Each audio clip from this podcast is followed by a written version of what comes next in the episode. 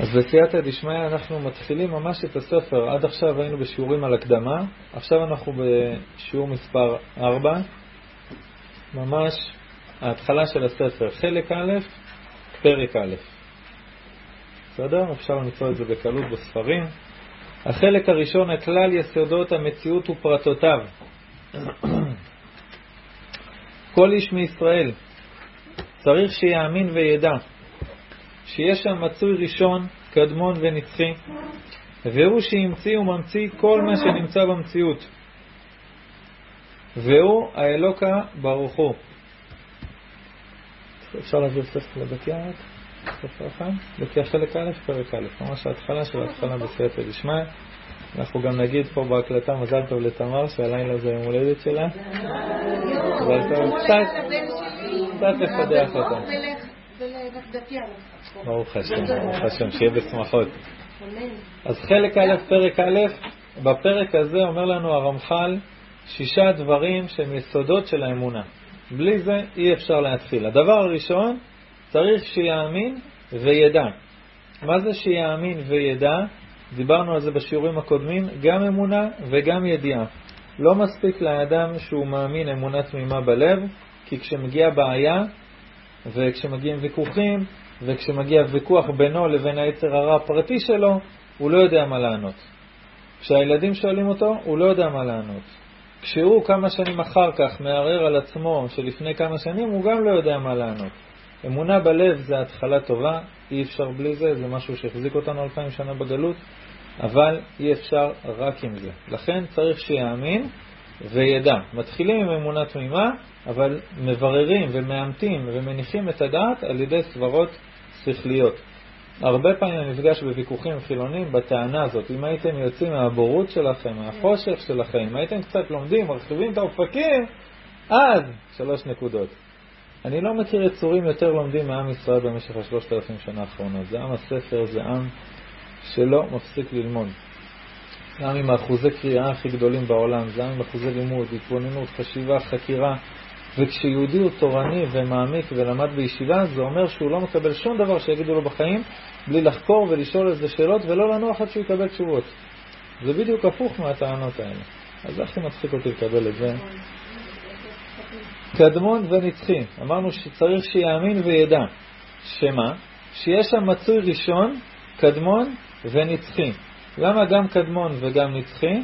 קדמון הכוונה הוא היה הראשון, הוא היה לפני כולם, הוא היה קדום, וגם נצחי. נצחי זאת אומרת לא רק שהוא היה הראשון, אבל הוא נברא מיליארד שנה לפנינו. אם אנחנו אומרים שהוא התחיל מאיזה נקודה, זאת אומרת שקרה משהו. העולם היה בלעדיו, היה מישהו שהתחיל אותו, היה בורא לפניו, היה עוד אלוקים שברא אותו ואז היה פה משהו חסר, הוא נברא. כל הדברים האלה אי אפשר להגיד על אלוקים. לא בגלל שאנחנו מעריצים אותו אז אנחנו מדביקים לו את כל התיאורים הכי חיוביים בעולם. בגלל שלא יכול להיות הגדרה של אלוקים כשהוא חסר. כל ההגדרה של אלוקים זה דבר שהוא שלם, שהוא קדמון, שהוא נצחי, שהוא תמיד היה, שהוא תמיד הווה ושהוא תמיד יהיה. בלי זה הוא לא יכול להיות. כל מילה אחת שאנחנו נוריד בספר הזה בדרך השם, אנחנו נפגום בכל המהות של המילה אלוקים. לא רק טוב, אז הוא טיפה פחות חכם ממה שחשבתי. הוא לא יכול להיות אלוקים. אם ההגדרה הזאת לא נכונה עליו. אם זה לא נצחי, אז הוא לא אלוקים. אם הוא לא אחד, הוא גם לא אלוקים, הוא חסר. אם הוא לא שלם בכל השלמויות, אי אפשר לקרוא לדבר הזה אלוקים. עכשיו, אני לא מחייב בן אדם אחר תאמין באלוקים שלי. אל תאמין באלוקים שלי. אבל אתה חייב כן להבין שיש פה כוח בעולם שהוא קדמון ושהוא נצחי ושהוא ברא את העולם, כי לא יכול להיות שהשעון שלי נברא בטעות, שבא איזה חתול שהפך להגיע לספר ונכתב הספר דרך השם, שמישהו עשה לי את העבודה במשרד יום שלם וזה היה איזה רוח פרצים שהזיז את הכפתורים של המקלדת, דבר שהוא לא הגיוני. להגיד את זה על עולם שלם, על בריאה שלמה, בטח שהוא לא הגיוני. להגיד שזה היה בתהליך של אבולוציה זה בסדר גמור, זה לא סותר את היהדות. אין לי שום בעיה להגיד שהכוח הקדמון, הנברא, הנצחי, המדהים הזה, ברא את העולם בתהליך של דרגה, זה לא סותר לי שום דבר ביהדות. אבל חייב שיהיה כוח כזה. תקרא לו איך שאתה רוצה, אני קורא לו אלוקים, י' כו' כעדנות, הרבה שמות, חייב שיהיה את הכוח הזה. עובדה, אנחנו פה בעולם, אנחנו קיימים. תצוות אותי, אני קיים, משהו ברא אותי, משהו התחיל אותי, משהו הכריע פה את כל הדברים. היה פיצוץ, טוב, מי ברא את החומרים שעשו את הריאקציה של הפיצוץ? מי, מה? כל זה דברים שמחייבים מציאות של אלוקים. והוא שהמציא וממציא כל מה שנמצא במציאות, והוא אלוקה ברוך הוא.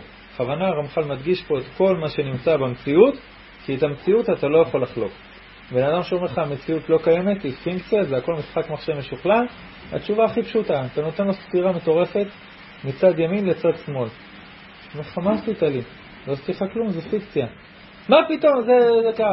רגע, פיקציה או לא פיקציה? העולם זה פיקציה, אתה נותן לו סטירה מהצד השני כדי לאזן אותו, ואז ככה הוויכוח גולש, ובדרך כלל אצל מרוקאים זה... הטענות הכי יסודיות בוויכוח זה הדברים האלה, בסדר? אין פה שום פיקציה, יש פה מציאות. ואם יש פה מציאות שאתה לא יכול להתווכח, כי עובדה שזה כואב לך, אז מישהו המציא אותה, מישהו יצר אותה וכולי. מכאן מתחיל הכל. הדבר שני שאומר הרמח"ל שלמותו. עוד צריך שידע. האדם המאמין הזה שבא ללמוד דרך השם, שבא ללמוד מה הוא עושה פה בעולם, הוא צריך לדעת עוד משהו. שהמצוי הזה יתברך שמו, אין אמיתת מציאותו מושגת לזולתו כלל. זאת אומרת, אנחנו לא יכולים להבין את הבורא. ורק זה נודע בו, שהוא מצוי שלם בכל מיני שלמות ולא נמצא בו חיסרון כלל. הוכחה מה הקדוש ברוך הוא כן, אני לא יכול להוכיח. למה? כי אני לא יכול להשיג את הקדוש ברוך הוא. וכדי להוכיח משהו אני צריך להשיג אותו. אילו ידעתיו, הייטיב. אני צריך להיות הוא בעצמו כדי לדעת אותו, כדי להוכיח אותו. לכן, העבודה שלנו בעולם היא לא להוכיח ולצבוע בכחול את כל התכונות של הבורא. העבודה שלנו היא להוכיח שכל השאר לא נכון. וזה מה שאנחנו עושים ששת אלפים שנה. מי אמרת ש... ש... מה הדבר הכי טוב בעולם? חוכמה? טוב, בוא נראה לאן יוון הגיעה עם הערצה לחוכמה, או עם הערצה לתרבות הגוף. בוא נראה איך התרבות שאמריקה משדכת עכשיו לכל העולם. אולי היא טובה? בוא נראה לאן היא לוקחת. וכל תהליך כזה שמופיע בעולם עולה ויורד כל האיזמים.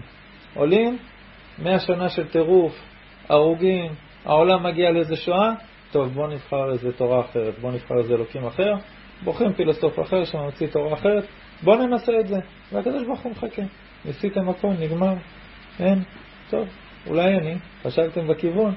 לכן אנחנו תמיד מוכיחים בדרך של שלילה. אחרי שאתה מוריד את כל הדברים שהם לא, אתה מבין שיש רק דבר אחד.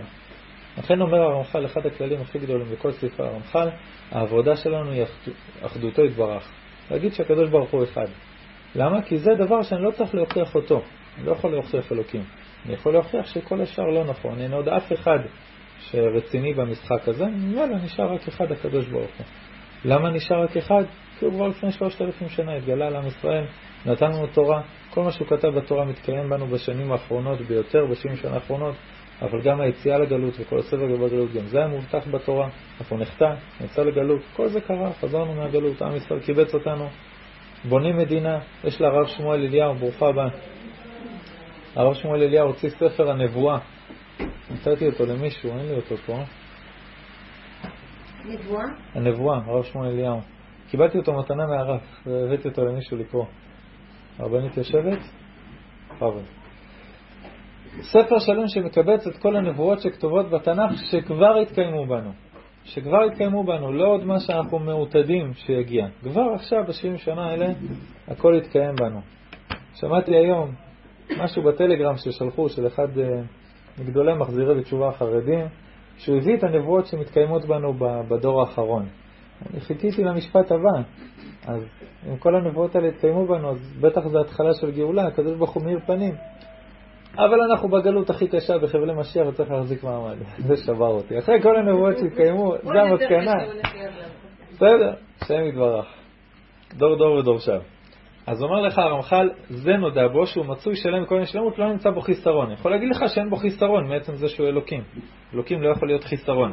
אני לא יכול להוכיח בו דברים, זה דבר שאני לא יכול לגעת. בפרק הבא, אנחנו נראה את זה בעזרת השם, אני אקריא לכם את זה פה כי זה לא כתוב לכם, אבל בפרק הבא, ממש בפרק ב', הוא כותב הרמח"ל, כל שלמות שידומה חוץ משלמותו יתברך. אם נדמה לך שיש משהו שלם בעולם הזה, זה איננו שלמות אמיתי, אלא יקרא שלמות בערך אל עניין חסר ממנו. זאת אומרת, כשאתה קורא למישהו שלם, מושלם, וואו, איזה שלמות, זה אומר, כל האחרים לידך הם בטטה. זה לא אומר שהוא באמת שלם כמו שהקדוש ברוך הוא שלם. אך השלמות בהחלט אינו אלא שלמותו יתברך, זה שלמות שהיא אינסופית, זה יכול להתקיים רק במשהו שהוא אלוקי. ואולם, אני ממשיך ברמח"ל, דברים אלה ידענו בקבלה מן האבות ומן הנביאים. והשיגום כל ישראל במעמד הר סיני, ועמדו על אמיתתם בבירור, ולימדום לבניהם דור אחר דור כיום הזה, שכן ציווה משה רבנו עליו שם מפי הגבורה. פן תשכח את הדברים אשר ראו עיניך וגומר בהודעתם לבניך ולבני בניך. כל מה שאנחנו מספרים על יציאת מצרים, הרבה הרבה מהוויכוחים, יש פה למטה אספת דיירים, ואני ממש מודה לצדיקות שהגיעו לשיעור היום ופטרו אותנו מלרדת לשם. עוד יתרון שיש לשיעור היום, על הדרך ככה בקטנה. היה לנו תירוץ טוב לא לרדת למטה ולצעור גם. כל מה שאנחנו מספרים ומדברים על יציאת מצרים, זה על סמך מה שכתוב בתנ"ך. אולי התנ"ך, המציאו אותו איזו חבורה של סופרים בימי בית שני. אולי כל הדברים האלה לא קרו. איפה אנחנו יודעים שהתנ"ך נכון? ברוך אתה אדוני, מלך העולם שהכל נהיה בדברו. מי אמר שהתנ"ך נכון? אז נקודה חשובה, ושאני רואה שכולכם יודעות את התשובה, אבל לא מתביישות להפגין את הידע. נקודה מאוד מאוד חשובה, בסדר? זו נקודה שגם לי במשך שנים הייתה מעורפלת. אני מודה מראש, ממש, לא מראש, אני מודה לאחי היקר יהודה, גם בשדרות, שישבנו כמה ויכוחים, ירקנו דם, אבל בסוף ברמנו את הנקודה הזאת, וזה בזכותו.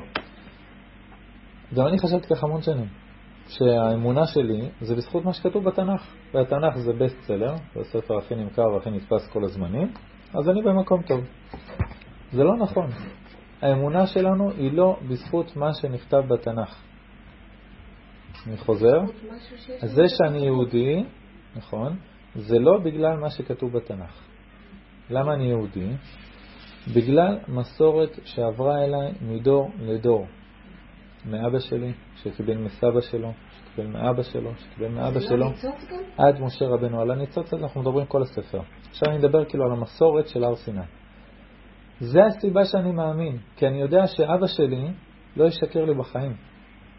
אני יודע שאני לא אעביר לילדים שלי דבר שאני לא מאמין בו במאה אחוז. אני יודע שסבא שלי בנש... בנשימת אפו האחרונה העביר לאבא שלי את הדבר שהוא הכי האמין בו כל החיים והוא הכי היה בטוח שהוא נכון. וככה אבא שלו ואבא שלו במשך כל הדורות. וזה שלשלת שלא התנתקה ממעמד הר סיני. אנחנו רואים שעם ישראל יוצא לגלות ומתפזר ביותר מ-210 ארצות וחוזר עם אותה מסורת.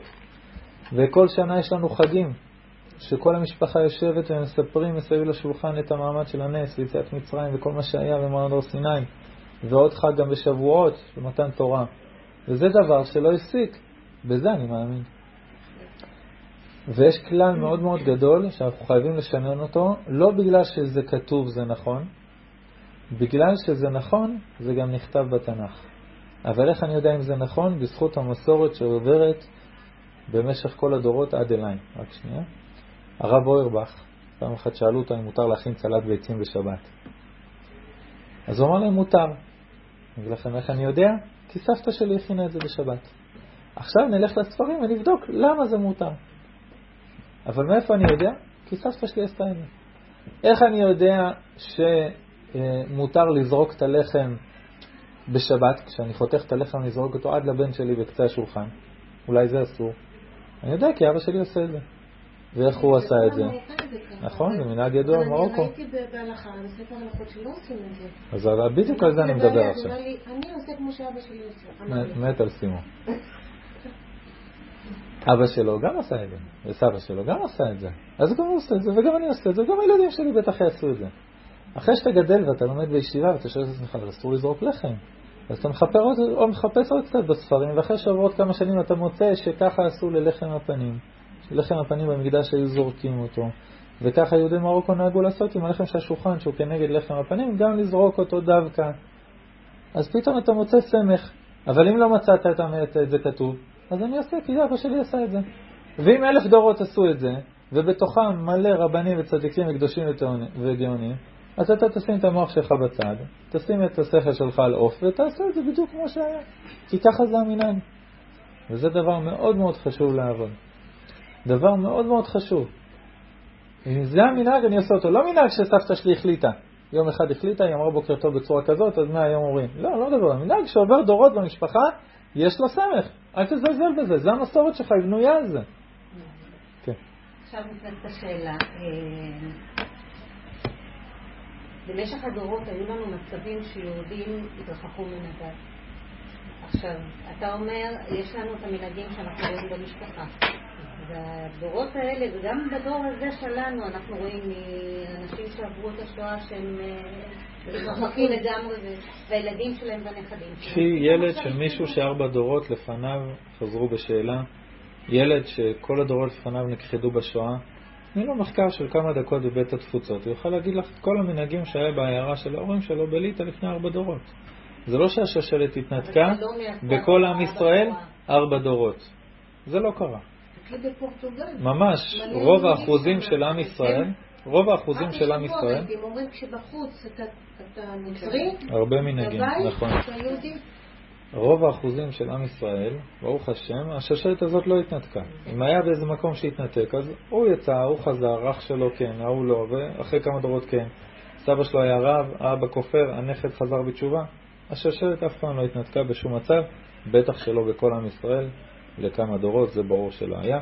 עובדה שחזרנו עם אותה מסורת מכל הארצות, בלי שום קשר בין הארצות אחת לשנייה, כולל יהודי אתיופיה שממש היו מנותקים, התימנים שפחות היו מנותקים, וכל הארצות, כולם חזרו עם אותה מסורת. דבר שהוא מאוד מדהים. יש קושי בעניין הזה שאתה אומר בעצם שאנחנו נלך לפי המסורת, אבל בעצם יש הלכה שמלמדת אותנו דברים. כאילו אני קוראת ההלכה ואני לומדת, זה אסור לי לעשות, הייתי עושה ועכשיו אני לומדת שאסור לעשות. זה בדיוק הכלל שאמרתי. אם יש הלכה שסותרת מנהג, מנהג מבוסס, המנהג מנצח. כן. זה לא אני אומר, בעל השולחן ערוך. כתוב שם, המנהג מבוסס. רק שנייה, זה חשוב. לברר שהמנהג מבוסס זה חשוב. זאת אומרת, יש כמה דורות, עוד כמה קהילות במרוקו, עוד כמה אנשים, זה באמת היה אצל סבא וסבא רבא וכו', לבדוק שזה מבוסס. אבל אם זה מבוסס, השולחן ערוך כותב, לא אני. רבי יוסף קארו בהקדמה לבית יוסף אומר, כל ההלכות שאני כותב, זה רק שלא במקום מנהג. אם יש מנהג, תלכו אחרי המנהג שלכם, אני לא נוגע. וזה חשוב להבין, במיוחד שיש בדור שלנו כל מיני תנועות שמנסות רק מה שהרב הזה אמר, כולם חייבים, הכל זה. לא נכון. מה אם לא תיטוש תורת אמך, שלפי חלק מהפוסקים זה דאורייתא. אני חייב להתפלל במנהג של אבותיי, אני חייב להתנהג בהלכה של מנהג אבותיי, אני לא יכול לעשות זיגזג. זה דבר שהוא קריטי, קריטי, לא רק בגלל שאני שומר נאמנות או שאני מעריך את אבותיי, כי זה המסורת של עם ישראל, ככה היא עברה. איפה משה רבנו היה במעמד הר סיני? בדרך כלל כשאתה שואל אנשים, הוא היה על הר סיני, הוא עלה לשמיים לקבל את התורה, זה התשובות המקובלות. אני אקריא לכם את הפסוקים, תגידו לי איפה הוא היה במעמד הר סיני, בעשרת הדיברות. אני קורא, זה לא בספר, אני קורא בספר שמות, פרק י"ט, וירד השם על הר סיני אל ראש ההר, ויקרא השם למשה אל ראש ההר ויעל משה. ואומר השם למשה, רד העד בעם, פן ירסו לשם לראות ונפל ממנו רע, וגם הכהנים וכולי. ואומר משה לשם, לא יוכל העם לעלות אל הר סיני, אתה עדות. ואומר אליו השם, לך רד ועלית אתה ואהרון עמך והכהנים בעם, ואל ירסו לעלות אל השם פן יפרוץ בעם. אומר לו הקדוש ברוך הוא מתעקש שמשה ירד. וירד משה אל העם ויאמר עליהם, לא כתוב מה הוא אמר עליהם, אבל באותה שנייה, כשמשה רבנו איתם ומדבר איתם, הקדוש ברוך הוא מתחיל עשרת הדיברות. ואני קורא, וירד משה אל העם ויאמר עליהם, וידבר אלוהים את כל הדברים ויאמר, אנוכי השם אלוקיך. וכל עשרת הדיברות. איפה משה רבנו נמצא? עם עם ישראל, נכון? וכל העם רואים את הקולות ואת הלפידים ואת כל השופר ואת הר השם והר העם ועיינו ועמדו מרחוק ואמרו למשה דבר אתה עמנו ולידם הם אומרים לו דבר אתה עמנו ונשמע אל ידבר עמנו אלוקים פן נמות זאת אומרת משה רבנו למטה נמצא למטה ב... הצלחת לעבור? הצלחתם לעבור משה רבנו, זה רגע, זה הרבנית, זה שיעור אחר. משה רבנו נמצא עם עם ישראל בתחתית ההר, למה? כי המסורת ועשרת הדיברות והתורה לא הגיעו אלינו בזכות משה רבנו ש, שירד מהר. הנה, בתיה ותמר ישבו פה ויש פה אה, כיסאות. מה שנוח, מה שנוח. אז תמר בואי. משה רבנו למטה, למה להגיד לך שאנחנו לא קיבלנו תורה מבן אדם אחד שירד מהר סיני ואמר לנו, תקשיבו, שמעתי שם דברים כאלה. מוכר לכם? כל המיליארדים של המוסלמים. במה אתם מאמינים? מישהו הלך להתבודד במדבר, היה שם כמה ימים, אספר לכם מה קורה לבן אדם שמטייל כמה ימים במדבר, נכנס לאיזה מערה, קראתי פעם תיאור שגם, אתה רואה ממש סימנים של מכת חום אחד לאחד, והוא נכנס למערה וחזר עם התגלות. בסדר? המלאך גבריאל התגלה אליו ואמר לו ככה וככה. בן אדם אחד הלך, אף אחד לא האמין לו. הייתה אחת שהאמינה, לא זוכר אם זו הייתה אשתו, עם מישהי אחר, היא נקראת המאמינה הראשונה, וגם אחריה אף אחד לא האמין. אחרי הרבה כיבושים וחרב ובלאגן, וזהו, הוא התחיל לצבור מאמינים, הבן אדם לא ידע לקרוא, לא ידע לכתוב, אנאלפבית, הגיע מהמערה לבד ונהיה, התחיל דת חדשה, בסדר? עם ישראל לא ככה. עם ישראל זה אומה שלמה שעומדת, כולם, גם עם משה רבנו בתחתית ההר, ומקבלים תורה מהקדוש ברוך הוא על הר סיני. זה משהו שאתה לא יכול להכחיש, זה משהו שאתה לא יכול להמציא. אצל הנוצרים, יימח שמם, מגיע איזה אחת שהתארסה לאיזה מישהו בשם יוסף, ופתאום היא מעוברת. שמע פדיחות, בעלה יהרוג אותה, יהרגו את בעלה, פדיחות למשפחה, לא ימצאו שידוכים לאחים ואחיות.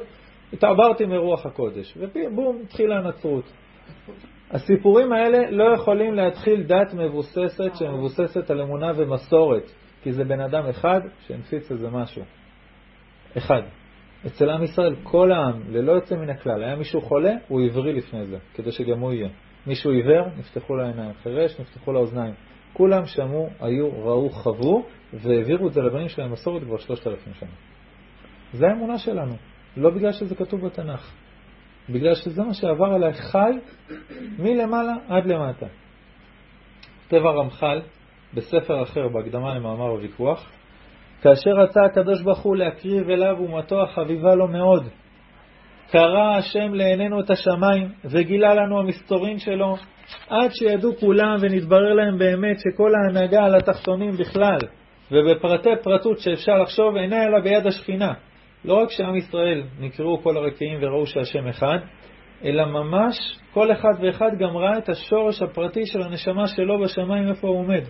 כל הגלגולים, התיקונים וכל העבודה שלו, עד סוף כל הדורות. ממש הוא אומר בפרטי פרטות. וראו כולם שהכל ביד השכינה.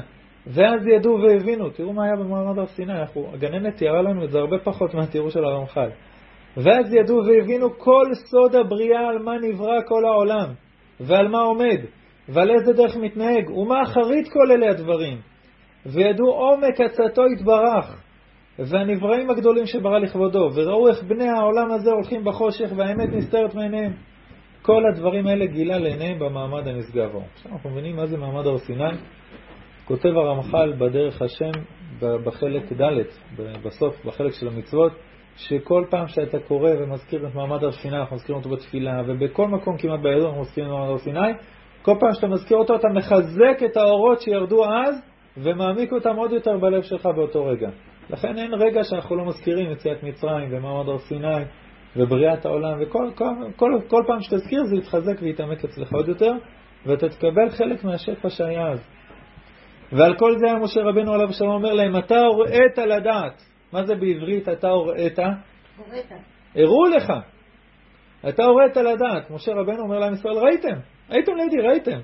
כי השם הוא אלוקים בשמיים מעל ועל הארץ מתחת אין עוד. ראיתם את זה בעיניים. משם מתחילה האמונה של עם ישראל.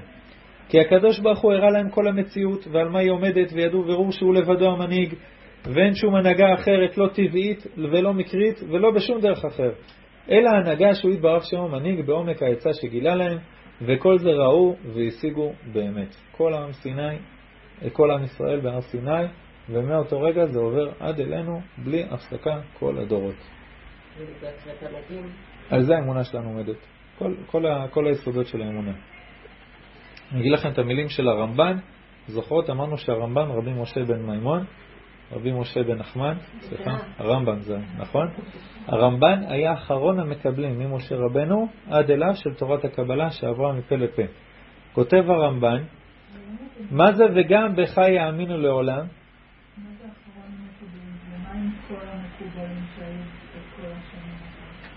בכל השנים אחר כך, מהרמב"ן עד האריזל, היה להם שברי מידע. כל מיני חלקיקי ספרים וכל מיני דברים שהם ניסו ליצור תמונת מצב שלמה, לא מסודר כמו שהגיע עד לרמב"ן. מהאריזל הגיע אליהו נביא, למד איתו חברות 22 שנה וסידר הכל מחדש. מהאריזל עד אלינו הכל מסודר. כותב הרמב"ן, מה זה וגם בך יאמינו לעולם? מה זה המילה לעולם? כי כשנעתיק הדבר לבנינו, ידעו שהיה דבר אמת ולא ספק, כאילו ראו כל הדורות. כי לא נעיד שקר לבנינו, לא ננחיל אותם דבר הבל ואין בה מועיל. הילדים זה הדבר הכי יקר לך בעולם, זה ההמשך שלך. הכרטיס כניסה שלך לנצח זה הילדים שממשיכים אותך. אתה תעבוד עליהם? אתה תגיד להם, לא, הנצרות זה האמת? זה מה שהם יישארו איתו אחרי שתמות? מה פתאום, אין הורה אחד שפוי בעולם שיעשה דבר כזה. אז אומר לך הרמב"ן, מה זה וגם בך יאמינו לעולם? זה, זה הדבר הזה, זה המסורת. וכאילו ראו כל הדורות. כשאבא שלי אומר לי, אני הייתי שם וראיתי, מבחינתי, זה כאילו אני הייתי שם וראיתי.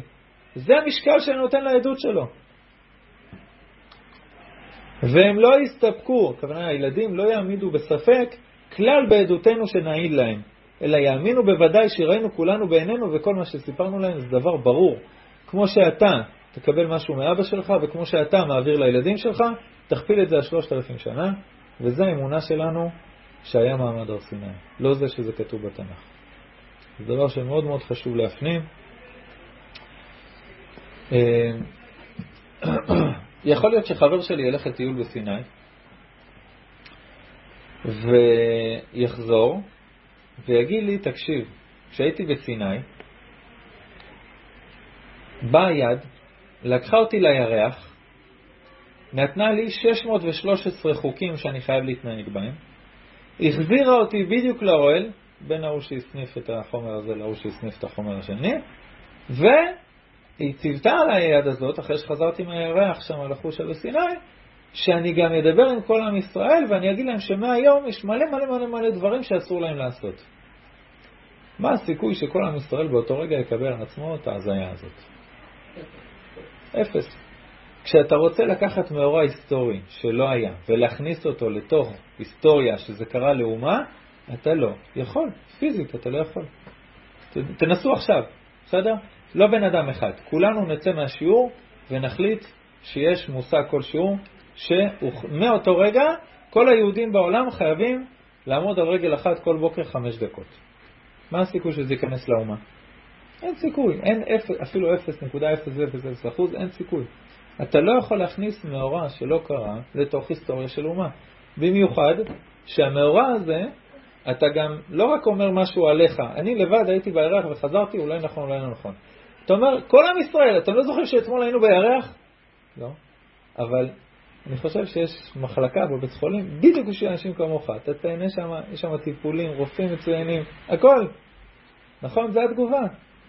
זה אומר שאם יש משהו שאני מעביר לבן שלי במשך שלושת אלפים שנה, משהו שקרה לכל האומה, זה לא יכול להיות שקר. במיוחד, תוסיף לזה את זה, שזה לא הנפצה שאומה שלמה החליטה, מהיום אנחנו מאמינים ככה. זה משהו שכתוב בתנ"ך, שקרה גם לכל האומות מסביבנו. אתה לא יכול להמציא שהיית עבד אצל אומה אחרת 210 שנה אם זה לא כתוב בהיסטוריה שלה. אתה לא יכול להמציא עשרת המכות אם זה לא נמצא אצלם, בתיעוד ההיסטורי שלהם ובכל החפירות שהם עושים. אתה לא יכול להמציא דברים שקרו לכל האומות שהיו פה בארץ ישראל שכבשנו אותם. כל זה דברים שנמצאים בהיסטוריה של כל האומות, זה לא משהו שקשור רק אליך. זה עוד יותר לא יכול להיות שקר, זה עוד יותר לא יכול להיות המצאה של בן אדם אחד הזוי שהתעורר בוקר אחד והחליט איזה משהו. בנוסף, וזה מדהים, מעמד הר סיני זה לא אמונה של היהודים, זה אמונה של רוב העולם. המוסלמים מעידים, המוסלמים מעידים שהיה מעמד הר סיני, חלק מהאמונה שלהם. הנוצרים, הנוצרים, כן, אבל זה לא שיעור באסלאם, או נצרות. הנוצרים גם מאמינים שהיה מעמד הר סיני. רק מה, אחרי זה יש טוויסט. זאת אומרת, רוב העולם, יהודים, נוצרים, מוסלמים, זה רוב העולם כיום, כן מאמינים שהיה מעמד הר סיני. למה? זה נתמך בכל ה... כל הדברים האפשריים זה נתמך. אז זה דבר שרוב העולם מעמיד בו, זה לא, זה לא דבר שהמצאת. שלא, וההפך זה לא עובד. מה שהמוסלמים מאמינים, רק הם מאמינים. שהנוצרים מאמינים, רק הם מאמינים. ההינדואיסטים, רק הם מאמינים. רק היהודים, כולם מסכימים איתנו על רוב ההתחלה של העולם, שזה דבר מאוד מאוד מדהים. גם כתוב שהארץ ניתנה לעם היהודי וזה ברור אה, שחור על גבי לבן מהמכחישים. לא, הם לא הבעיה, אנחנו הבעיה. הם הבינו את זה מזמן. אנחנו תמיד הבעיה. כן? היה סיפור, יש סיפור מאוד מדהים על הרב של מצרים. הרב של מצרים קרא לו המלך ואמר לו, מי אמר שהמסורת שלכם נכונה? אולי אה, מישהו המציא כמה דברים והכניס אותם לתוך התורה, לתוך התנ"ך. מי אמר שם, למה אתה כל כך בטוח באמונה שלך? אומר לו הרב, אני לא אענה לך, אבל אני רוצה שתביא לי את הקאדי שיבוא איתי להתפלל שבת בבוקר, ושבת אחר כך, יום שישי אחר כך, אני אלך לדרוש אצלו במסגד, ואחרי זה שנינו נבוא אליך ונספר מה היה. בא הקאדי לרב, הלביש אותו בגדי שבת, סידר אותו, הסביר לו איך מחזיקים את הסידור, שם אותו בבית הכנסת, זה אורח שהגיע, יש לו זקן, נראה יהודי, הכל בסדר. הוא אומר לו, שב פה, תסתכל, רק תסתכל, אל תעשה כלום. הרב עלה לתורה, הרב המנהג זה היה שהרב קורא בתורה, הרב עלה לתורה, התחיל לעשות טעויות. טעות ראשונה, הגבאי מתקן אותו, מחזיר אותו שיקרא עוד פעם. טעות שנייה, הגבאי מחזיר אותו שיקרא עוד פעם. טעות שלישית, הגבאי אומר לו, הרב, עם כל הכבוד, אנחנו אוהבים אותך, הכל בסדר, אני לא יודע מה קרה לך היום, תחזור חזרה למקום שלך, מישהו אחר ממשיך את. הרב של מצרים, הרב הראשי. בסדר, מישהו אחר ימשיך את הקריאה בתורה, הכל בסדר. יום שישי, הקאדי והרב מגיעים, הרב התחפש, לבש את כל מה שצריך, ואומר לקאדי, אני אתן את הדרשה היום במסגן. כל הדרשה של יום שישי שהוא נתן, מההתחלה עד הסוף, חרטא אחת גדולה. אין דברים כאלה כתובים, לא בקוראן, לא בשום כתבים אחרים, אין הלכות כאלה בסורה, אין כלום. המציא מלמעלה עד למטה, אבל אמר את זה יפה, בנה את הדרשה יפה, יש לו ניסיון, וכולם שם יצאו מהדרשה עמומים. פסוק אחד שהוא הזכיר, לא כתוב בכלל בקוראן. חוזרים למלך, אומר לו הרב לקאדי, תספר למלך מה היה. סיפר לו מה היה בבית כנסת, סיפר לו מה היה במסגד. אומר לו הרב למלך, המסורת אצלנו זה דבר קדוש. כשכתוב בל תוסיף, זה מצווה גם על הרב של מצרים, גם על הרב הראשי, גם הוא מצווה בבל תוסיף. אז אף יהודי בשום נקודה בהיסטוריה לא ייתן לך לשנות את התורה, זה לא יעזור. ולא משנה מי אתה. אבל אצל הקאדי חרטטתי דרשה שלמה, אף אחד לא אמר כלום. כולם אמרו, וואו, איזה מדהים. שם אתה יכול להמציא מה שאתה רוצה. עכשיו, המלך הערבי, אבל בלט, הרוק שלו אמר, בסדר גמור. מבינים? הרמב"ם כותב, אחד מעיקרי האמונה, עיקר התשיעי שי"ג לכל אמונה שכותב הרמב"ם, זאת התורה לא תהיה מוחלפת. גם נביא לא רשאי לחדש משהו שלא כתוב בתורה. אז אין, יבוא הנביא, יעשה אותות, מופתים, יוריד גשם בקיץ וילך על הכנרת. הוא לא יכול לשנות את התורה. זאת הוכחה שהתורה שלנו היא אמיתית וחיה, וזו מסורת שעברה מדור לדור במשך כל השנים. זה האמונה שלנו. כותב רב היי גאון, הגאונים, רק נעשה קצת סדר, יש לנו את המשנה, את התנאים, יש לנו את הגמרא, שזה האמוראים, הרוב, וזה מסודר בצורה מאוד מאוד יפה במשך מאות שנים, עד שנחתם התלמוד. אחרי שנחתם התלמוד היה את הסבוראים ואחרי זה את הגאונים, שהם ממש היו הרבנים הגדולים של עם ישראל מיד אחרי הגמרא. זה, זה דמויות שאנחנו לא יכולים לדמיין. אחריהם היה את הראשונים, שזה הרמב"ם, הרמב"ן, רש"י, גדולי עולם שאנחנו לא יכולים לדבר, אז הם מעליהם, בסדר? זה הסבוראים וה, והגאונים. אז אחת מהתשובות של רבי גאון כותב, מניין אנו יודעים שיש עלינו מצווה לתקוע ביום זה?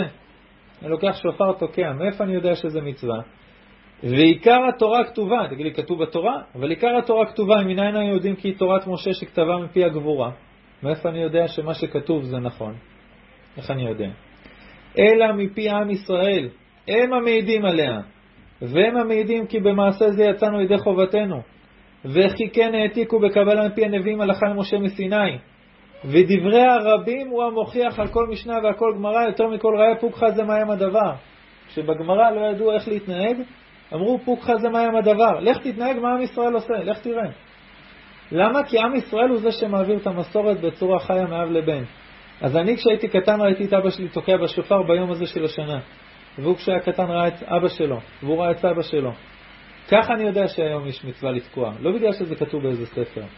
זה הסיבה שאני עכשיו תוקע בשופר. וזה העיקר והסמך. אחר כך, אחרי שאני יודע שיש היום מצווה לתקוע בשופר מהאמונה והמסורת שקיבלתי, אחר כך אנחנו מביטים בכל הדברים שנאמרו במשנה ובגמרא בעניין הזה. ומה שיעלה מהם ויתורץ כאשר נפשנו מוטב, בסדר? אחרי זה אני מסתכל מה כתוב במשנה ובגמרא. ואם יש בה כלום שלא התכוון כאשר בלבבנו ולא יתברר בראייה, אינו יותר את העיקר, זאת אומרת, העיקר זה המנהג, זה מה שראיתי בבית אבותיי, מימים ימימה, ומה שהם ראו וכולי, בכל המסורת. כותב רבי אליהו בן המוזג, כל התורה שבכתב יסודתה במסורת מפה אל פה. ופה יש מוקש רציני. למה? כתבתי השבוע בטלגרם עם איראנית, שהאמת שזה צריך דיווח, מצריך דיווח למשטרה, אבל בסדר.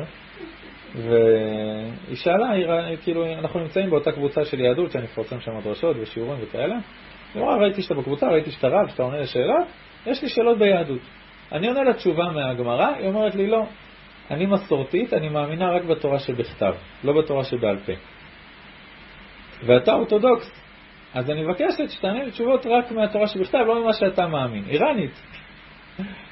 עכשיו, אה, מאז שהתחילו המהומות, דרך אגב, יהודיה, כן, יהודיה, כותבת בעברית, כן, הכל. האמצע. מאז שהתחילו המהומות היא נעלמה מהטלגרם, הפסיקה להתכתב. היא לא נעלמה, היא פשוט סגרו להם.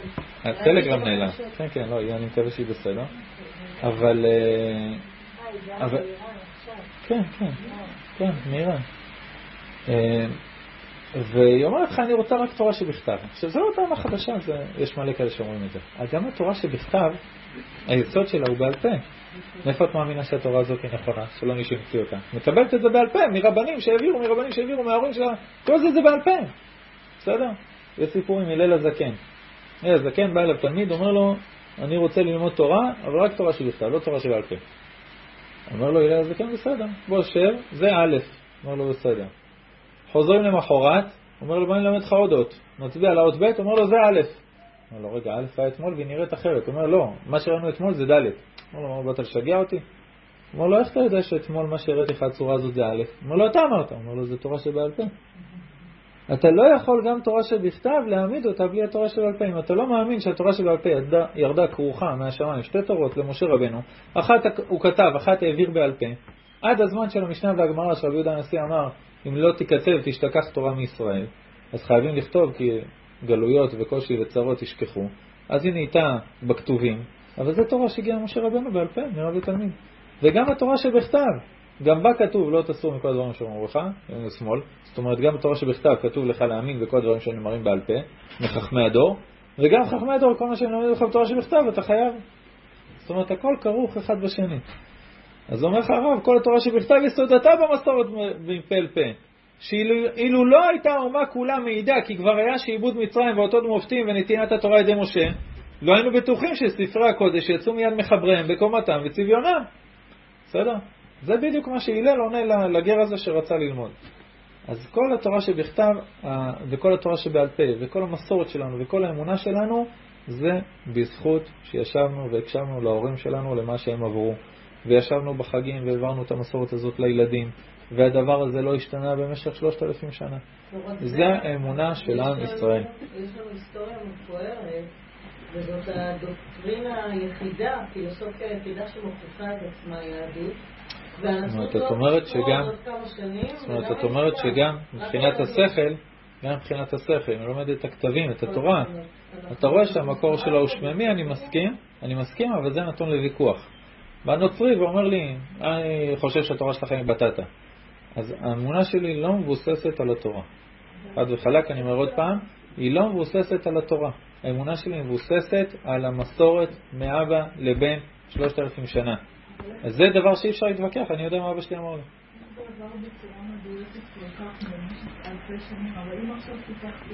בזכות המצווה,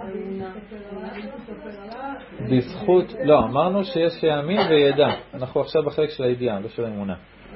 אם אתה אומר לעם, זה התורה, רגע, שנייה. אם אתה אומר לעם, זה התורה, חמישה חומשי תורה שיש לך פה. כל פיפס שאת משנה, יוד, שאת משנה טיפה את הצורה שלו, הספר תורה זה פסול. את גורמת שהתורה הזאת תעבור בצורה מדויקת. אם את קובעת חוק בתורה של לא לגרוע ולא להוסיף, אפילו נביא שעושה אותו מופתים, אז התורה הזאת תעבור בשלמות. אם אתה מספר את הסיפור של יציאת מצרים, מתוך הפסוקים, כתוב ככה וככה וככה, אני לא ממציא. על המדרשים, תחלקי עליי. המדרשים, למרות שגם זה תורה שבעל פה, והרגע אמרנו כמה זה נכון, אבל המדרשים, אני יכול לספר, לא לספר. את הפסוקים אני לא יכול להתעלם, זה כתוב לי בתורה. אני שולח את עם ישראל לפזר אותו לכל הקצוות, כולם חוזרים עם אותו ספר תורה. בדיוק בגלל הסיבות האלה. בדיוק. שום דבר, לא להוסיף ולא לגרוע. אני אשים חמש ציציות עם שמונה פתילים כל אחת. אני אשים מזוזות בשני הצדדים של הדלת. גם בל תוסיף זה לא טוב. למה? כי ברגע שאתה מוסיף, אתה גם אחרי זה גם תרשה לעצמך לגרוע. לשום כיוון התורה לא יכולה לזוז. שאלה שלפעמים נשאלת, אולי משה רבנו היה איזה מכשף, אולי משה רבנו היה מכשף אדיר, כישף את כל המציאות ועבד על, על אומה שלמה. אם אתה מכשף רציני ואתה מאמין בכשפים, אז זה נשמע תיאוריה שיכולה להישמע, אפשר לעשות מזה שר הטבעות וכל מיני דברים כאלה. משה רבנו היה עם עם ישראל למטה, בהר סיני. משה רבנו לא היה הנביא היחיד, כבר בתקופתו היו עוד מלא נביאים, היה את שבעים הזקנים, היה את אהרון, את מרים, כולם התנבאו, כולם דיברו עם הקדוש ברוך הוא. לפני שמשה רבנו הגיע לעם ישראל, אהרון התנבא במשך 83-86 שנה כשעם ישראל... השכינה דיברה עם אהרון, לא עם משה. זה לא שמשה רבנו המציא משהו ועליו אנחנו סומכים בן אדם אחד וזהו. אחרי שמשה נפטר, היה עוד מיליונים של נביאים שדיברו עם הקדוש ברוך הוא. האמונה שלנו לא בנויה על בן אדם אחד, לא בנויה על מאורע אחד, היא בנויה על שלושת אלפים שנה של נבואה, של דיבור עם הקדוש ברוך הוא, של קשר עם הקדוש ברוך הוא, של היסטוריה שקורית אחד לאחד לפי מה שנכתב בתנ"ך שקיבלנו מאז ועבר מסורת מאבא לבן. זה קורה על סמך כל הנביאים האחרים שהיו בתקופת משה רבנו. וזה אמונה שאי אפשר, שהיא לא יכולה להיות מעורבת. זה דבר מדהים. עכשיו נוסיף את זה מה שהזכרת, את ההיסטוריה של עם ישראל. עזוב. ושיעורים שלמים, שיעורים שלמים. הכל בגדר ניסים, הרי זה חיכה לנו, שום עם לא ישב פה. אז זאת אומרת שזה משהו שמהקדוש ברוך הוא, הרי זה ברור. אני ממשיך את מה שאת אומרת. ההיסטוריה שלנו, הקדוש ברוך הוא אומר, קורא לעם ישראל, אתם עדיי. עצם זה שאתם קיימים, ומה שעובר עליכם זה עדות שאני קיים. אז האמונה שלנו בקדוש ברוך הוא היא גם על סמך של להסתכל מה קרה, וצריך להיות היסטוריון. אתה יכול להיות היסטוריון נאצי, אתה יכול להיות היסטוריון אנטישמי, אתה יכול להיות היסטוריון גוי או היסטוריון יהודי. להסתכל בהיסטוריה, זהו, רק להסתכל על עם ישראל. עם זו יצרתי, יצרתי לי, תהילתי יספרו. זהו, רק עצם ההיסטוריה. לכן היסטוריה זה במקצועות קודש, בבית ספר בבית המקצועות חול. אבל היסטוריה של אה, אמריקה זה במקצועות חול. היסטוריה של עם ישראל זה מקצוע שהוא קודש. לראות מה שעבר על עם ישראל באלפי שנים האלה זה קודש קודשים, ממש. אני לא מדבר על מה שראינו בשנים האחרונות, כל ניסים של מלחמות התקומה וקיבוץ גלויות, שלא היה נס כזה מעולם. לא הייתה אף אומה שיצאה מהארץ שלה והתפזרה לכמה ארצות וחזרה לארץ שלה. לא היה דבר כזה כל האלפי שנים האחרונות. אין עוד תופעה כזאת. אין עוד תופעה של אומה שהתפזרה להמון אומות אחרות ושומרת על השפה, על הלשון, על ההלכות, על המנהגים, על השמות, על כל הדברים אלפי שנים.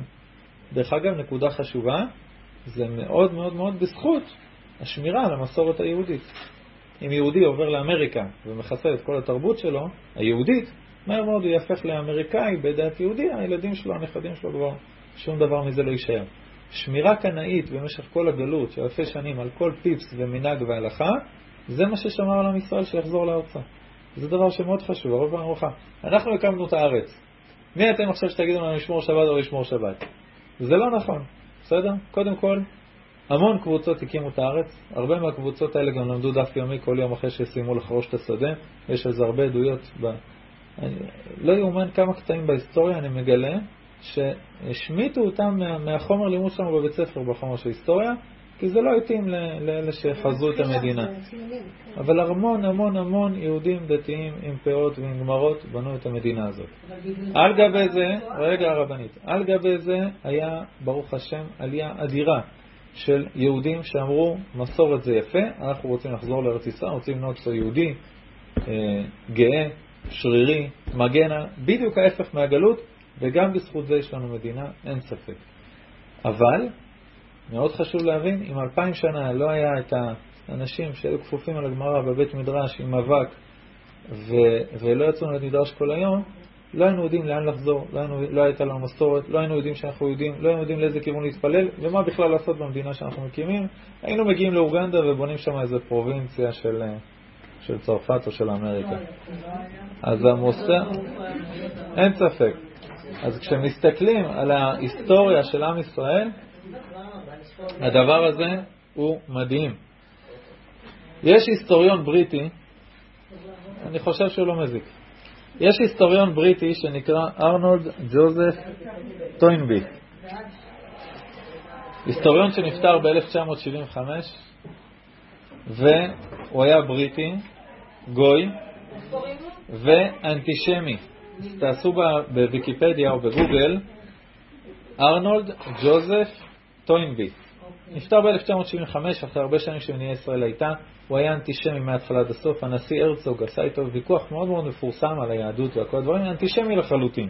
אני מקריא לכם את המילים שלו. יש לו ספר שהוא סוקר את עלייתם ושקיעתם של 21 אומות ששלטו בעולם העתיק, זאת אומרת אימפריות. 21 אימפריות הוא עובר עליהן בספר אחת-אחת. האימפריה המצרית, הסינית הקדומה, הקריטית, שומרית, ההודית, ערבית, הפרסית, חיתית ועוד. כשהוא מגיע לאומה הישראלית, בסוף הספר, ככה לקראת הסוף, הוא כותב את המילים האלה: שמירת הזהות הלאומית על ידי אומה ללא עצמאות מדינית, ללא שפה מדוברת אחידה, אומה שאינה מרוכזת במקום אחד, מפוזרת בכל קצוות תבל, נתונה לרדיפות נוראיות ללא הרף, זוהי תופעה בלתי, בלתי רציונלית שמולה ניצב כל היסטוריון פעור פה. זה בן אדם אנטישמי. הוא אומר, מסתכל על ההיסטוריה של עם ישראל, לא, לא יכול, לא יכול להבין איך הדבר הזה מתרחש.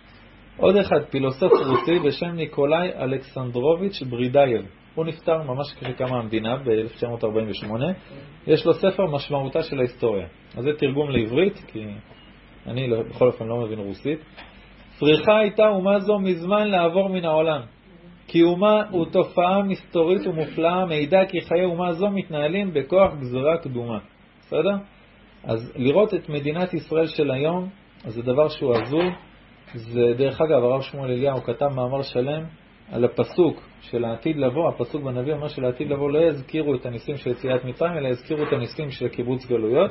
הרב שמואל אליהו כתב מאמר שלם על ההבדלים בין יציאת מצרים, הניסים של יציאת מצרים, לניסים שקרו לנו היום, ב-70 שנה האלה, מהקיבוץ גלויות עד היום. ואתה רואה שזה לא מתחיל, זה לא מתקרב אפילו. בסדר, מצרים יצאת ממדינה אחת, פה יצאת מ-210 ארצות, במצרים היה לך מנהיג, פה לא היה לך מנהיג. מצרים היה מולך צבא אחד, פה היה לך כל מדינות ערב שהיו נגדך. ו... ועוד מלא, מלא מלא הבדלים, זה הספורט של הרב שמואל. כל ליל הסדר הוא יושב עם כל המשפחה ומחפש עוד ועוד הבדלים בין יציאת מצרים להיום. לא מתקרב, הניסים האלה לא מתקרבים. כותב רבי יעקב עמדין, רבי יעקב עמדין בהקדמה לסידור שלו, יש לו סידור בית יעקב, כותב את המילים האלה. יש לנו עוד עשר דקות. מי העיוור שאינו רואה ואיך לא יבוש הכופר בהשגחה, ויעמוד נכלם? מי שיעיין בייחוד ענייננו מעמדנו בעולם, אנחנו האומה הגולה, שא פזורה, אחרי כל מה שעבר עלינו מהצרות והתמורות אלפים מהשנים, אין אומה בעולם נרדפת כמוני, מה רב... כמונו, מה רבים היו צרינו, מה עצמו נשאו ראש הקיימים עלינו מנעורנו לשמידנו, לעקרנו, לשורשנו, ולא יכלו לנו לאבדנו ולכלותנו כל האומות הקדומות העצומות, והם אבד זכרם בתי סביבם צר צילם, ואנו עוד דבקים בהשם כולנו חיים היום. אומר אין, להתבונן על זה אתה בשוק. מה יענה בזה הפילוסוף חריף היד? המקרה עשה את כל זה?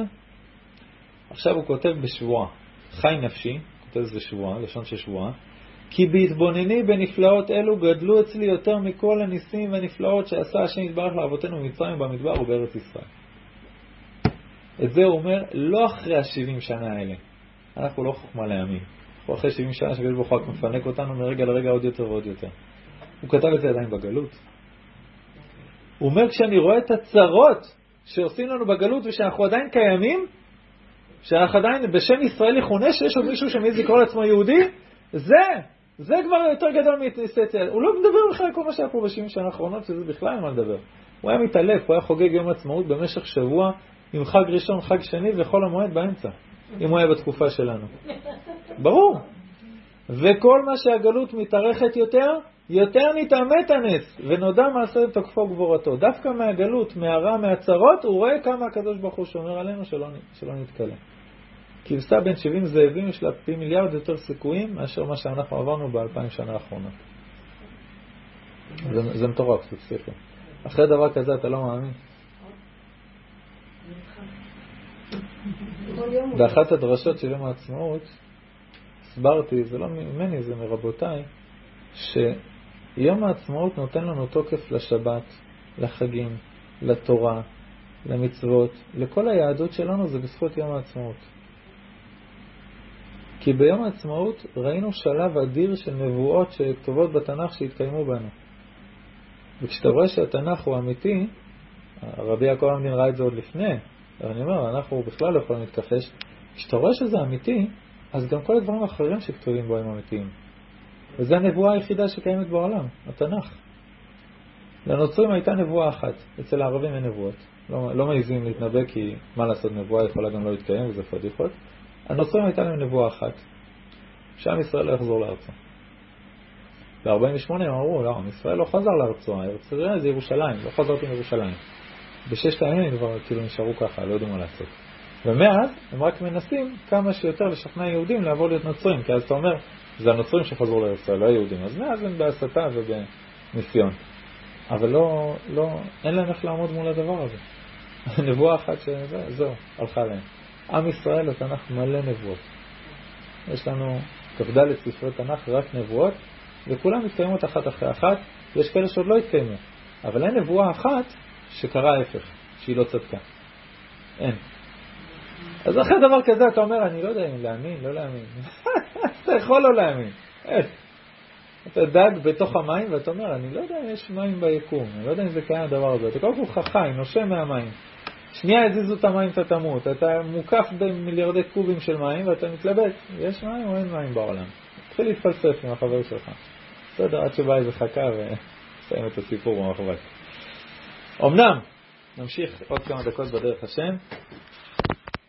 אמנם גם מצד החקירה, במופתים הלימודיים, יאמתו כל העניינים האלה, ויוכרח היותם כן, מכוח הנמצאות ומשיגיהם מה שאנחנו רואים בעינינו על פי חוכמת הטבע, ההנדסה, התכונה ושאר החוכמות, שמהם תילקחנה הקדמות אמיתיות אשר יוולד מהם בירור העניינים האמיתיים האלה.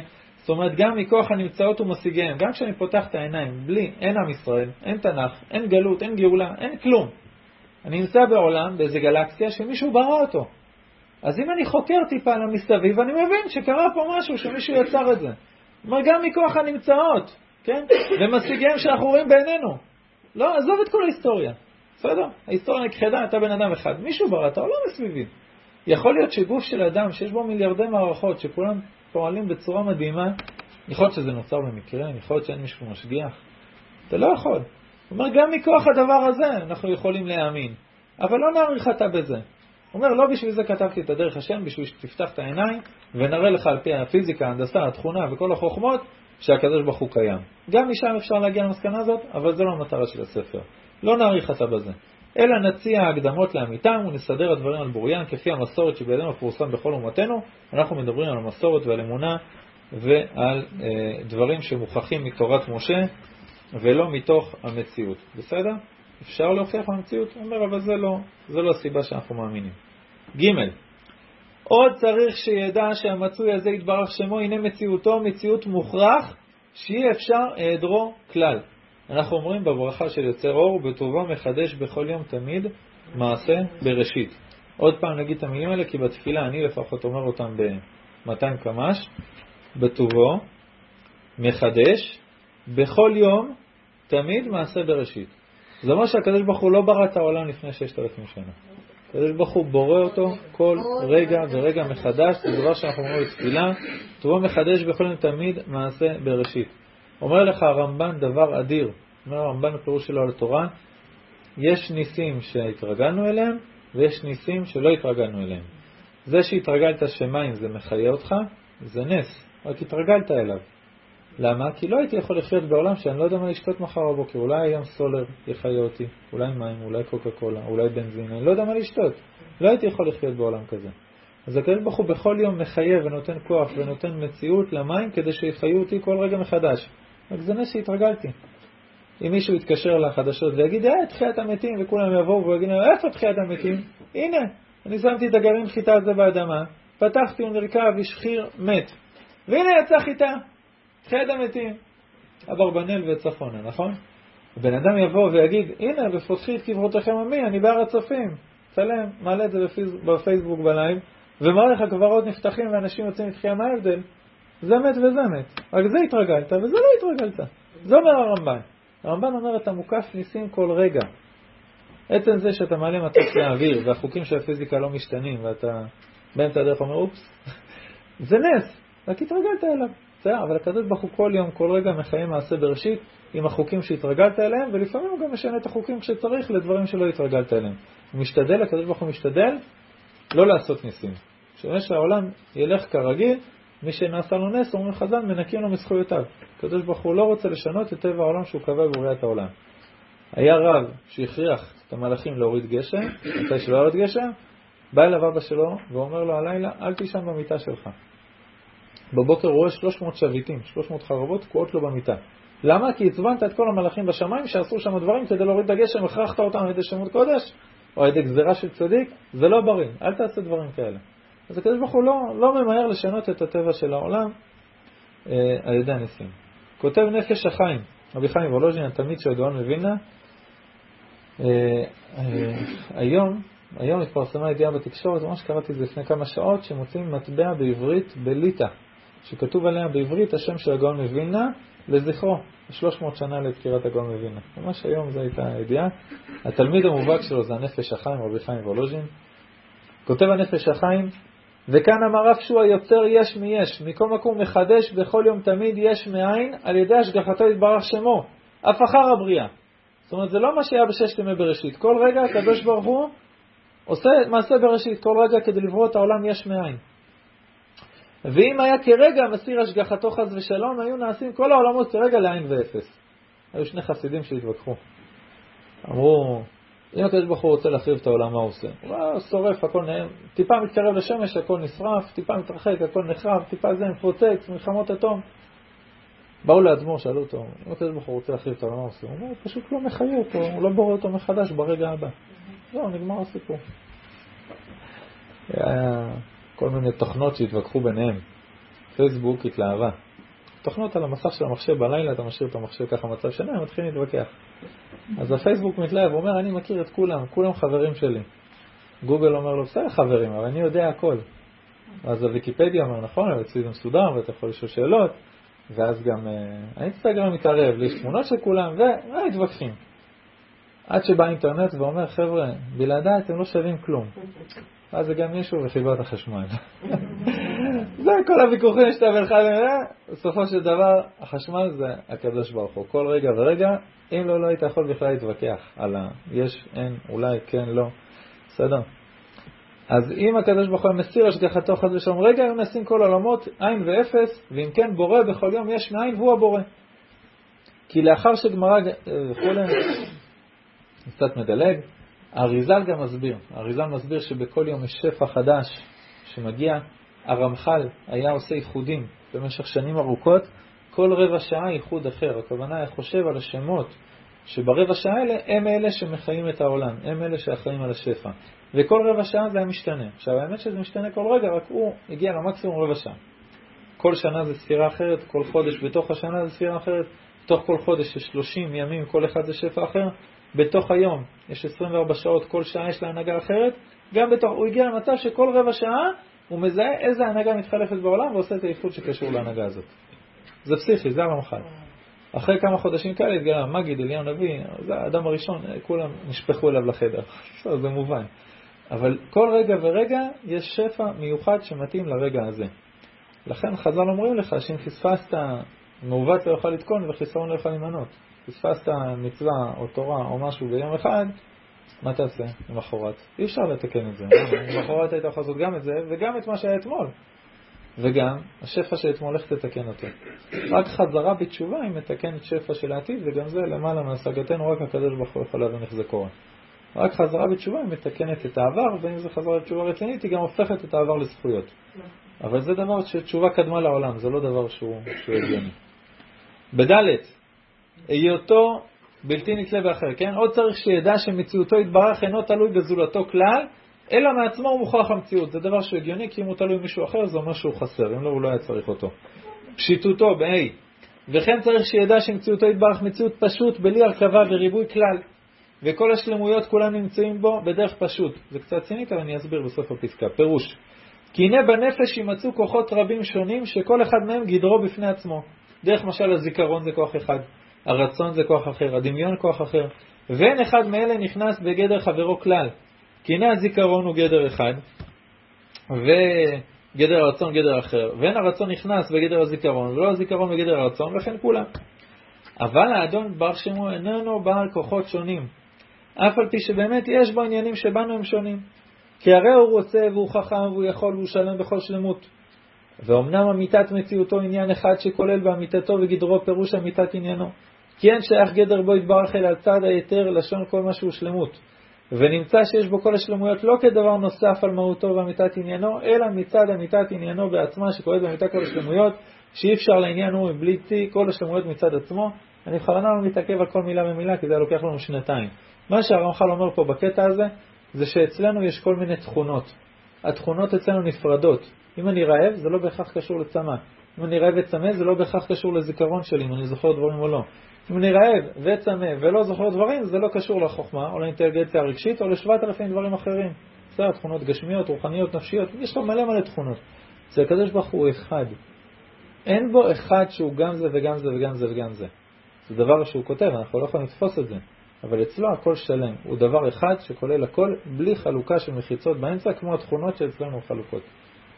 דבר שאי אפשר להבין, זה אלוקים, אבל אומר, זה אחת מההגדרות של הקדוש ברוך הוא, התכונות אצלו לא מחולקות, כולם ביחד מרכיבות דבר אחד שלם. נסיים. והנה באמת הדרך הזה רחוק מאוד מהשגתנו וציורנו, וכמעט שאין לנו דרך לבארו ומילים לפרשו. כי אין ציורנו ודמיוננו תופס, אלא עניינים מוגבלים בגבול הטבע הנברא ממנו יתברך, שזה מה שחושינו מרגישים מביאים ציורו לשכל ובברואים ההם, הנה העניינים רבים ונפרדים. בסדר? לנו קשה לתפוס את זה. אבל כבר הקדמנו, שאמיתת מציאותו יתברך אינה מושגת. ואין להקיש ממה שרואים בברואים על הבורא יתברך. אתה אומר, אני חכם 100, אז הקדוש ברוך הוא חכם מיליארד. בשבילו זה עלבון. אני לא יכול להקיש ממנו עליו. כי אין עניינם מציאותם שווה כלל שנוכל לדין מזה על זה. אבל זה גם כן מן הדברים הנודעים בקבלה. כמו שאמרנו, מאומתים בחקירה על פי הטבע עצמו וחוקותיו ומשפטיו, שאי אפשר על כל פנים שלא יימצא מצוי אחד משוליים מכל הטבע חוקות וגבוליו, מישהו בכל אופן היה צריך לברוא את העולם בהתחלה, שהוא משוליים מכל היעדר וחיסרון, מכל ריבוי והרכבה, מכל יחס וערך, מכל מקרה הברואים, שיהיו הסיבה האמיתית לכל הנמצאות ולכל המתיילד בם. כי זולת זה, מציאות הנמצאות שאנו רואים והתמדתם היה בלתי אפשרי. לא הגיוני שהייתה פה מציאות אם אין בורא. נקודה. אז אם יש בורא, חייב שהוא יענה על ההגדרות האלה. וממה שצריך שידע עוד שהמצוי הזה ידבר שם מוכרח שיהיה אחד ולא יותר. מה שאנחנו אומרים שמע ישראל השם אלוקינו השם אחד, הכוונה שאין כוח של אל המלחמה, אל הים, אל השמש, אל הזה, אין. גם אם נדמה לנו שבזמננו אנחנו לא עובדים עבודה זרה, אנחנו יכולים עדיין לחטוא בדבר הזה. להגיד, הקדוש ברוך הוא תציל אותי מהשכן הזה. אבל השכן הזה, הקדוש ברוך הוא הביא אותו אליך. וכשאתה מתפלל שאתה תהיה בסדר והשכן לא, והשכן שמתפלל שהוא יהיה בסדר ואתה לא, כי אתם באמצע מריבה, ושניכם אנשים מאמינים, זה אותו אלוקים ששומע את שתי התפילות. וחז"ל כותבים על הספינות בים, שרק הקדוש ברוך הוא יכול לענות לספינות של הספנים האלה שרוצים רוח מערבית, וגם לענות באותה מידה לספנים האלה שמתפללים שתהיה רוח מזרחית, כי כל אחד צריך לכיוון אחר, והקדוש ברוך הוא מקשיב לכל התפילות ועונה לכולם, יש לו פס רחב והכל בסדר. זה מדהים. אבל רק הקדוש ברוך הוא יכול לעשות את הדבר הזה, בסדר? אז הכוונה אחד, הכוונה הוא אחראי לכל מה שקורה לי. אין עוד כוחות בעולם שפועלים חוץ ממנו. אי אפשר שימצא מצויים רבים שמציאותם מוכרח מעצמו. רק אחד בלבד צריך שימצא מציאות המוכרח בשלם הזה. ואם שימצאו נמצאים אחרים, לא ימצאו אלא מפני שהוא ימציאם ברצונו. הוא נתן כוח לשמש לזרוח, ואומר לה מתי? שמש בגבעון דום. יש לי צדיק שצריך שתעצרי. זה כוח שהוא בשליטתי. אין שום כוח שהוא לא בשליטתו יתברך. ורק אם ימציאם ברצונו ימצאו, ונמצאים כולם כלואים בו ולא מצויים מעצמם. וחז"ל אומרים אפילו כשפים ואפילו כל דבר אחר שתראה בכל כדור הארץ. בסדר? גם אצלנו בגוף, כל הכוחות כולם מאוחדים. מתי שאדם מאמין באחד, גם אצלו בגוף, הגוף הוא מבין שהכל מאוחד. לכן אתה לא נותן כוח לכוח אחד בגוף על חשבון כוח אחר. אתה חייב לתת מענה ולטפל ולפנק ולטפח כל כוח שנמצא אצלך בגוף לטובה. הרבה פעמים חוסר איזון זה הבעיה הכי גדולה של האדם בתוכו עצמו. גם הרוע שנמצא בעולם גם הוא מהקדוש ברוך הוא, הכל, הכל, הכל. נמצא. כלל הידיעות השורשיות האלה שש, והם אמיתת מציאותו יתברך, שלמותו, הכרח הימצאו, היותו בלתי נמצא בזולתו, פשיטותו וייחודו, זה המסקנות של ההגדרות של הקדוש ברוך הוא שאנחנו מחויבים מהסתכלות המציאות, מהמסורת שקיבלנו ומראייה על עצמנו, אה, על כל מה שקורה לנו פה בעולם הזה באלפי שנים האחרונות, בעם ישראל גם בפרט וגם בכלל. והשם יעזרנו לדבר כבוד שמו. שיעור